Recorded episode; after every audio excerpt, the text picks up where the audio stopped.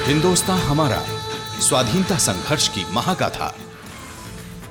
आज़ादी के रणबांकुरों की क्रांति कथा के जाने पहचाने और अनजाने पन्ने, अनुसूचित जाति और जनजाति सहित सभी अमर बलिदानियों की प्रेरक कथाएँ।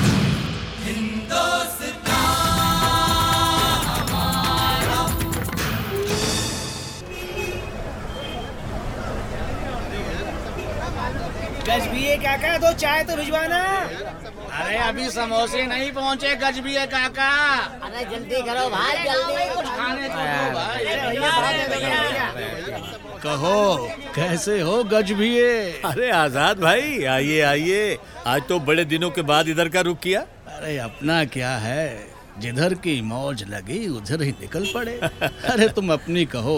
लोगों का पेट भरने की तुम्हारी ये दुकान ठीक चल रही है ना? अरे आप अपने ढाबे की पूछ रहे हो आज़ाद भाई। तो आप खुद ही देख लीजिए ना। इस वक्त कोई भी टेबल खाली नहीं। कोई गज भी काका क्या कर इधर से बुलाता है? तो कोई उधर से गज भी काका की डट लगाए रहता है। अरे तो अच्छा है ना। सब काका कहकर तो पुकारते हैं। अरे पगले ये तेरे बढ़ते कारोबार की ही नहीं तेरे बढ़ते सम्मान और इज़्ज़त मान की निशानी भी है। बस आपका आशीर्वाद है आज़ाद भाई। गजबीए काका और जो तुम यहाँ अपनी बातचीत में लगे हो। मेरे लिए लस्सी तो तैयार करवाई नहीं तुमने। सब्र तो कर राम सिंह। ओ ये तो जान ले मैं किससे बातचीत कर रहा हूँ? ओ जी ये कौन है महापुरुष जी हैं? अरे ये हैं अपने आज़ाद भाई। आज बहुत दिनों बाद आए हैं इधर। ओहो तो ये हैं आज़ाद भाई। सत अकाल जी सत अकाल। सत श्री अकाल, सत श्री अकाल। बहुत खुशी हुई जी आपको देखकर। क्या कहा गजभिये काका? ये है आज़ाद भाई। है? ये ये आज़ाद भाई है? ये आज़ाद भाई है? हाँ, कमाल है गजभिए तुमने तो बहुत ही। मशहूर कर रखा है मुझे आज़ाद भाई मशहूर तो आप ऐसे हो गए कि अपनी भारत माँ की आज़ादी और उस आज़ादी के लिए मर मिटने वाले वीरों की जो गाथाएँ आपने मुझे सुना रखी है ना वो सब मैं इन लोगों को भी सुनाता हूँ। आज़ाद जी आपने जो कविता सुनाई थी ना गजबीए काका को एक बार? और वो तो हमें ये कितनी बार सुना चुके हैं जी? कौन सी कविता गजभिए अरे वही आज़ाद भाई वही वो अरे वही वही क्या कर रहे हैं गजबीए काका? एक बार सुना ही दीजिए ना। हाँ हाँ गजभिए सुनाओ ना। हाँ हाँ सुनाइए सुनाइए। वो आप ही सुना दीजिए ना आज़ाद भाई वो कविता कोई ये ना समझे कि देश को स्वाधीनता अच्छा वो कविता। तो लो सुनो फिर। जी। कोई ये ना समझे कि देश को स्वाधीनता यूँ ही मिली है। शहीदों ने अपने खून से सींचा तो इस बाग में कलियाँ खिली हैं। बिछ गए वो नींव में, दीवारों के नीचे गड़े हैं। महल अपने बलिदानियों की छाती पर खड़े हैं। नींव के पत्थर, तुम्हें सौगंध अपनी दे रहे हैं। इस धरोहर को तुम अपने हाथ से जाने ना देना। प्राण देने को रहना हरदम तैयार। देश की स्वाधीनता पर आँच आने ना देना। वाह वाह क्या बात है आने यार, ना वाह। भाई, बहुत अच्छे। वाह वाह। भाई आप सबको ये कविता अच्छी लगी तो आप वाह वाह करने लगे। क्यों? जी हाँ इसमें देश के अमर बलिदानियों की बात जो है। बेशक है बेटी लेकिन इसके लिए मात्र वाह वाह करने से बात नहीं बनेगी। इस कविता में जो बात कही गई है, उसे पूरा भी करना है और हमें आज भी अपने देश की आज़ादी और अखंडता की रक्षा के लिए वैसे ही प्रयत्न करने हैं, जैसे आज़ादी हासिल करने के लिए हमारे अमर शहीदों ने किए थे। बिल्कुल। और ये बात हमें सिर्फ़ स्वतंत्रता दिवस 15 अगस्त के दिन याद नहीं करनी। बल्कि हर दिन हर पल इस संकल्प को दोहराना है। ओ जी क्या बात कही तुमने गजबीए काका? पंद्रह अगस्त तो अभी कुछ ही दिन बाद आने वाला है जी। अरे हाँ भाई तुमने खूब याद दिलाया। हमारी आज़ादी का ये उत्सव तो अभी से देशवासियों के मन में उत्साह और उमंग पैदा कर रहा है। जी। तो इस अवसर पर मैं अपने देश के शहीदों की कुछ तस्वीरें लाया हूँ। ये देखो। जी जी अरे। अरे आज़ाद जी ये तो स्टिकर है। इन्हें हम कहीं भी चिपका सकते हैं। हाँ हाँ तभी तो लाया हूँ। इन्हें अपने वाहन पर लगाओ या घर में किसी पाक साफ़ पवित्र स्थान पर इन्हें लगाओ।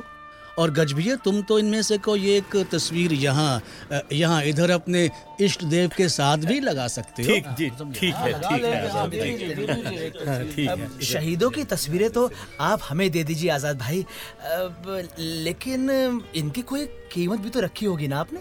नहीं भाई शहीदों की शहादत की तरह हम उनकी तस्वीरों का भी कोई मोल नहीं लगा सकते। ये तो अनमोल है भाई। इन तस्वीरों के बदले अगर तुम कुछ देना ही चाहते हो तो ये वादा मुझे दो कि तुम नित्य इनको नमन करोगे। इनके जैसा ही बनने की कोशिश करोगे। और कागज़ पर उभरी किसी स्वतंत्रता सेनानी की तस्वीर को अपने दिल में उतारने की कोशिश करोगे। आज़ाद भाई हम ऐसा ही करेंगे। हाँ हाँ हाँ, आज़ाद भाई क्यों नहीं हम भी करेंगे ऐसे ही करेंगे। हाँ। हाँ तो फिर चुन लो इनमें से कोई एक पूजनीय तस्वीर। हाँ हाँ तुम सब चुन लो अपने लिए। हाँ, ये देखो ये ये शहीद आज़म भगत सिंह हैं ये चंद्रशेखर आज़ाद ये राम प्रसाद बिस्मिल ये खुदीराम बोस ये ये ये, रानी लक्ष्मीबाई हाँ, और ये रास बिहारी जी। अच्छा ये तस्वीर आज़ादी के किस्मत वाले की है? देखो भाई अपनी आज़ादी के हर वीर से अंग्रेज़ बहुत डरते थे। अजी थर थर कांपते थे जी वो। तभी तो वो भाग गए हाँ? वो इन क्रांतिकारियों से डरते थे। लेकिन इनमें से कुछ की बुद्धि ज्ञान समझदारी और दूरदर्शिता का अंग्रेज़ लोहा भी मानते थे। और भारत माँ के इन्हीं सपूतों में से एक थे फिरोज शाह मेहता। ये तस्वीर उन्हीं की है। अ, लगता है तुम लोग फिरोज शाह मेहता के विविध रंगी व्यक्तित्व के बारे में अधिक नहीं जानते हो। इनका नाम तो हमने बहुत बार सुना है। शायद एक आध बार कहीं पढ़ा भी हो लेकिन लेकिन कोई बात नहीं बेटा। फिरोज शाह मेहता तो भारत माँ का वो लाल था जिसके बारे में माँ भारती खुद बताकर भी गर्व महसूस करती है। तो जी क्या भारत माता भी इनके बारे में बताती है? हाँ महसूस करोगे तो लगेगा कि भारत माँ खुद अपने इस बेटे के बारे में बता रही है। हाँ महसूस करो महसूस करो और सुनो।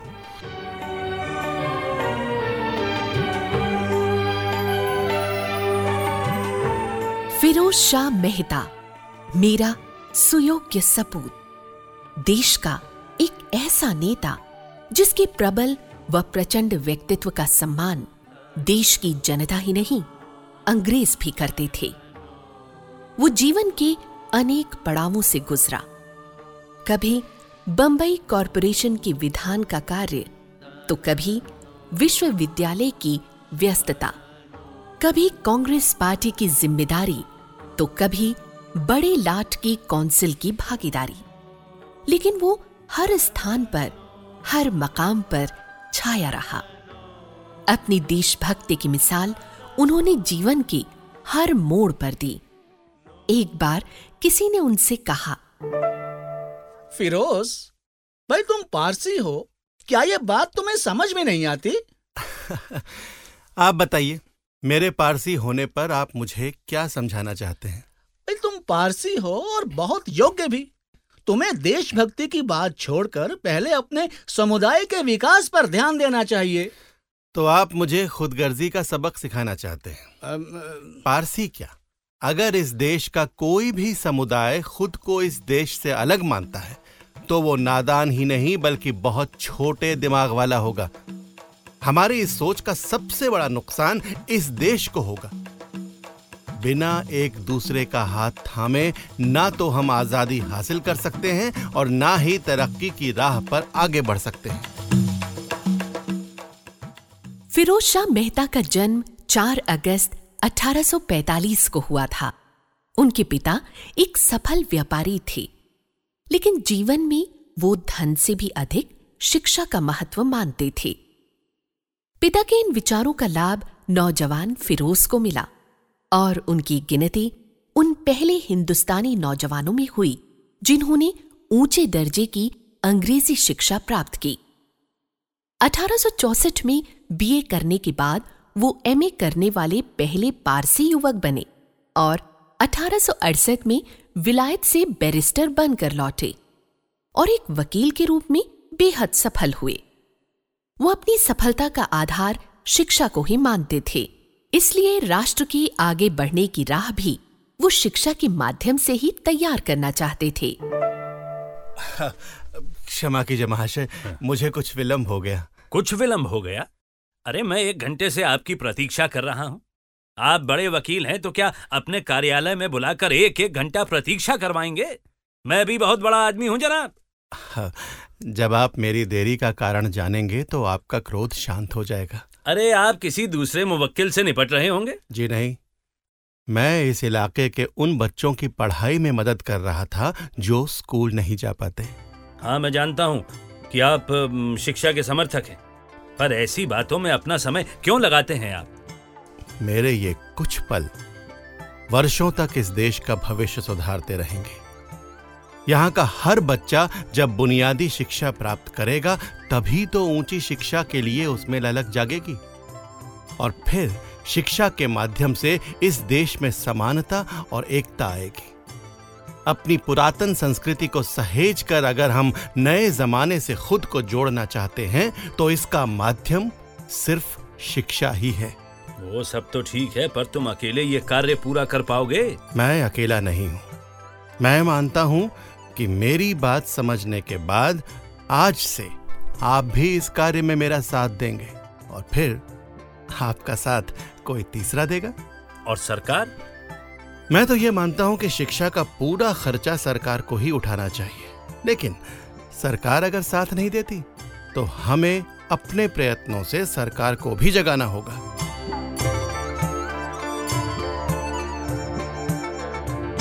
फिरोज शाह मेहता शिक्षा के साथ साथ देश के नौजवानों में ऊँचे दर्जे की बहादुरी की भी अपेक्षा रखते थे। दुर्बलता जैसा कोई शब्द उनके शब्दकोश में नहीं था। इसलिए 1877 में जब बंबई के गवर्नर की अध्यक्षता में वॉलेंटियर आंदोलन के बारे में एक सभा बुलाई गई तो उसमें निर्णय लिया गया कि सिर्फ़ यूरोपीय लोगों को ही वॉलेंटियर बनाया जाए। तब फिरोज शाह मेहता ने बुलंद आवाज़ में इसका विरोध किया। ये फैसला हमें नामंजूर है।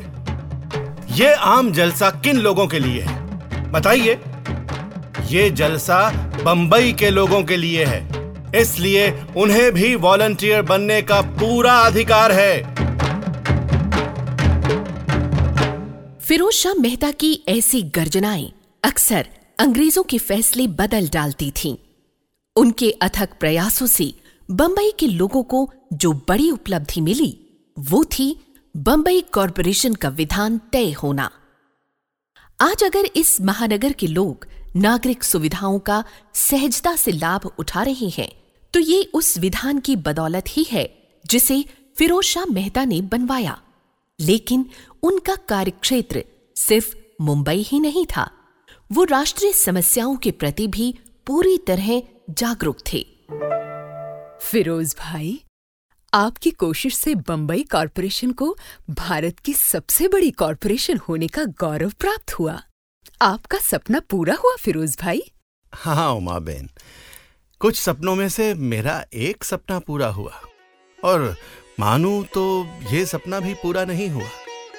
इसे अब एक विस्तृत रूप मिल गया है। अब ये इस महानगर की परिधि से बाहर निकलकर पूरे राष्ट्र की समस्याओं से दो चार होने को तैयार है।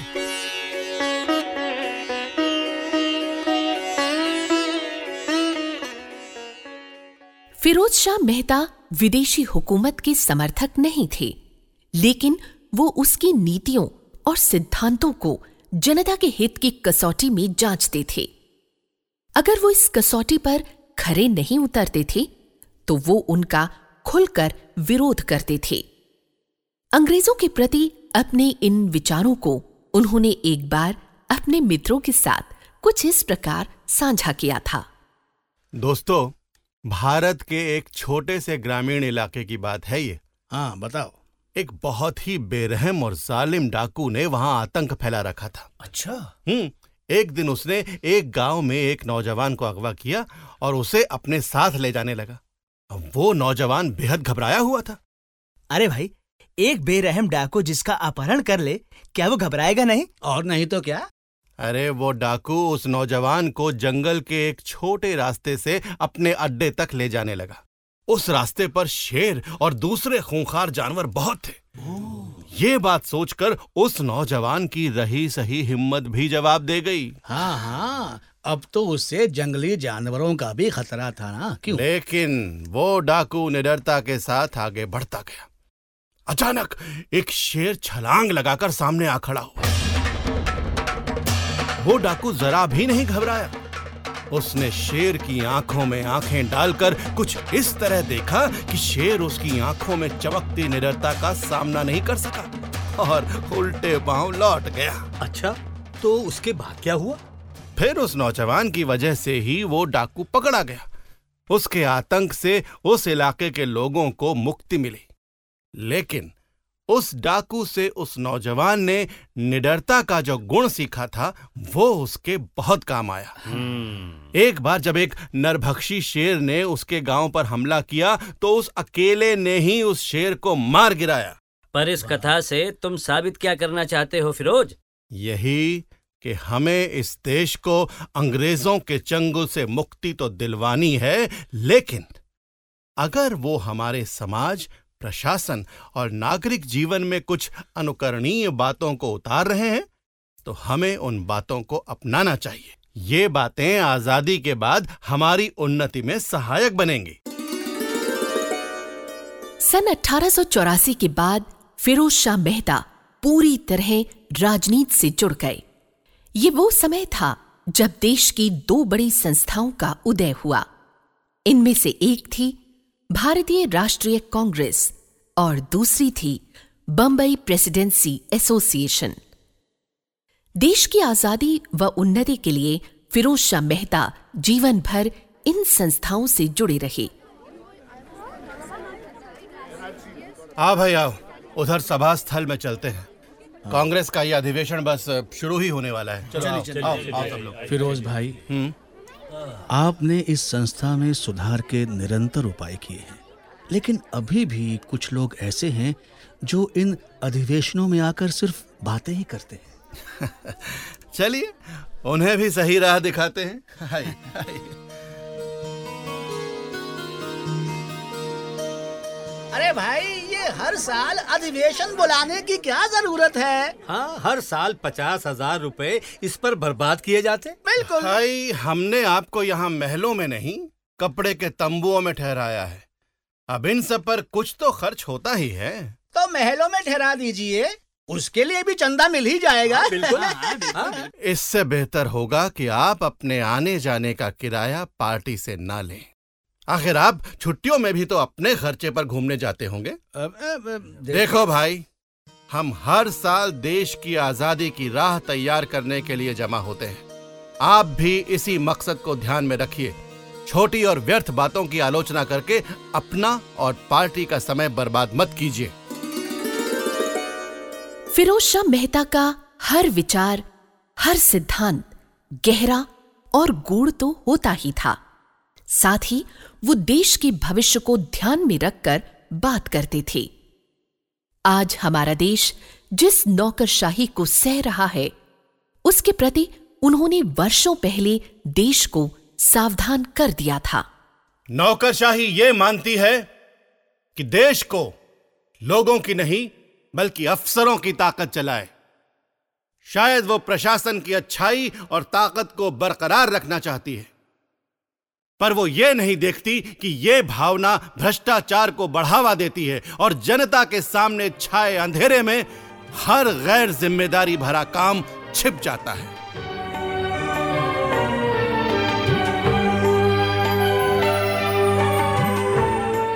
फिरोज शाह मेहता जीवन भर राष्ट्र व लोक हित के सिद्धांतों के लिए लड़ते रहे। फिर चाहे वो बंबई काउंसिल के सदस्य रहे या लाट साहब की काउंसिल के। उन्होंने हर रूप में अपनी देशभक्ति की मिसाल रखी और हर उस बात का विरोध किया जो लोक हित के विरुद्ध थी। अपने जीवन के अंतिम दिनों में वो अपने अखबार बॉम्बे क्रॉनिकल के माध्यम से पूरी तरह स्वतंत्रता संग्राम के साथ जुड़ गए। 5 नवंबर 1815 को मेरे इस योग्य सपूत ने अंतिम सांस ली। उनके निधन पर देश की जनता की आँखें तो नम हुई ही।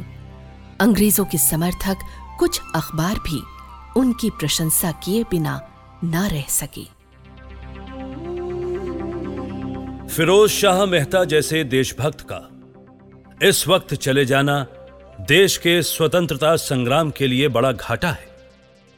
वो जिस निडरता के साथ अन्याय का सामना करते थे उसी निडरता के साथ चुनौतियों का सामना भी करते थे।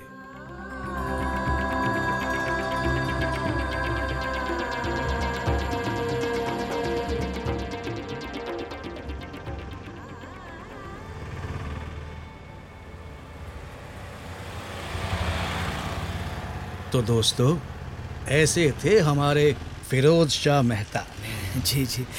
आज़ाद जी मुझे तो उनकी तस्वीर ज़रूर दीजिए हाँ, हाँ, हाँ, हाँ, हाँ हाँ, हाँ। देखिए देखिए बड़ी उनकी जीवन गाथा की तरह अगर उनकी तस्वीर भी आपके मन में प्रेरणा जगाती है तो आप अवश्य ले जाइए पर जैसे देशभक्त वो थे वैसे ही आप सब भी बनकर दिखाएँ उनका जीवन महान था उनकी महानता का कुछ अंश भी हम अपने जीवन में उतार सकें तो ये देश धन्य हो जाए।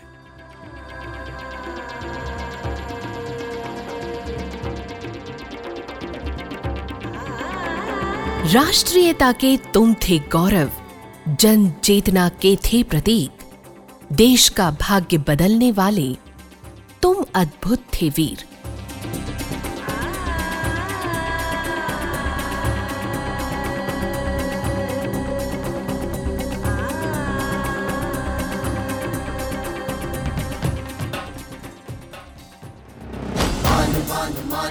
मान स्वाभिमान का देशभक्त रक्त तप्त भक्त प्राणदान का अधीर मन, अधीर तक लब्ध वेग बाण का भय विहीन लक्ष्य प्रवास है प्रयाण का सुराज्य हो, स्वराज्य हो, ध्यास है ये प्राण का ध्यास है ये प्राण का ध्यास है ये प्राण का। दिल मिलाया दम्ब जो विरोध जन्म ले रहा कुचल दिया था स्वाभिमान ज़िंदा फिर से हो रहा। जननायक स्वाधीनता संघर्ष की महागाथा। आज़ादी के रणबांकुरों की क्रांति कथाओं के जाने पहचाने और अनजाने पन्ने। अमर बलिदानियों की प्रेरक कथाओं का संग्रह। ऑडियो एल्बम जननायक स्वराज संस्थान संचालनालय की प्रस्तुति। अभी आप सुन रहे थे कार्यक्रम हिंदुस्तान हमारा। निर्माण एवं प्रस्तुतिकरण, स्वराज संस्थान संचालनालय, मध्य प्रदेश शासन संस्कृति विभाग।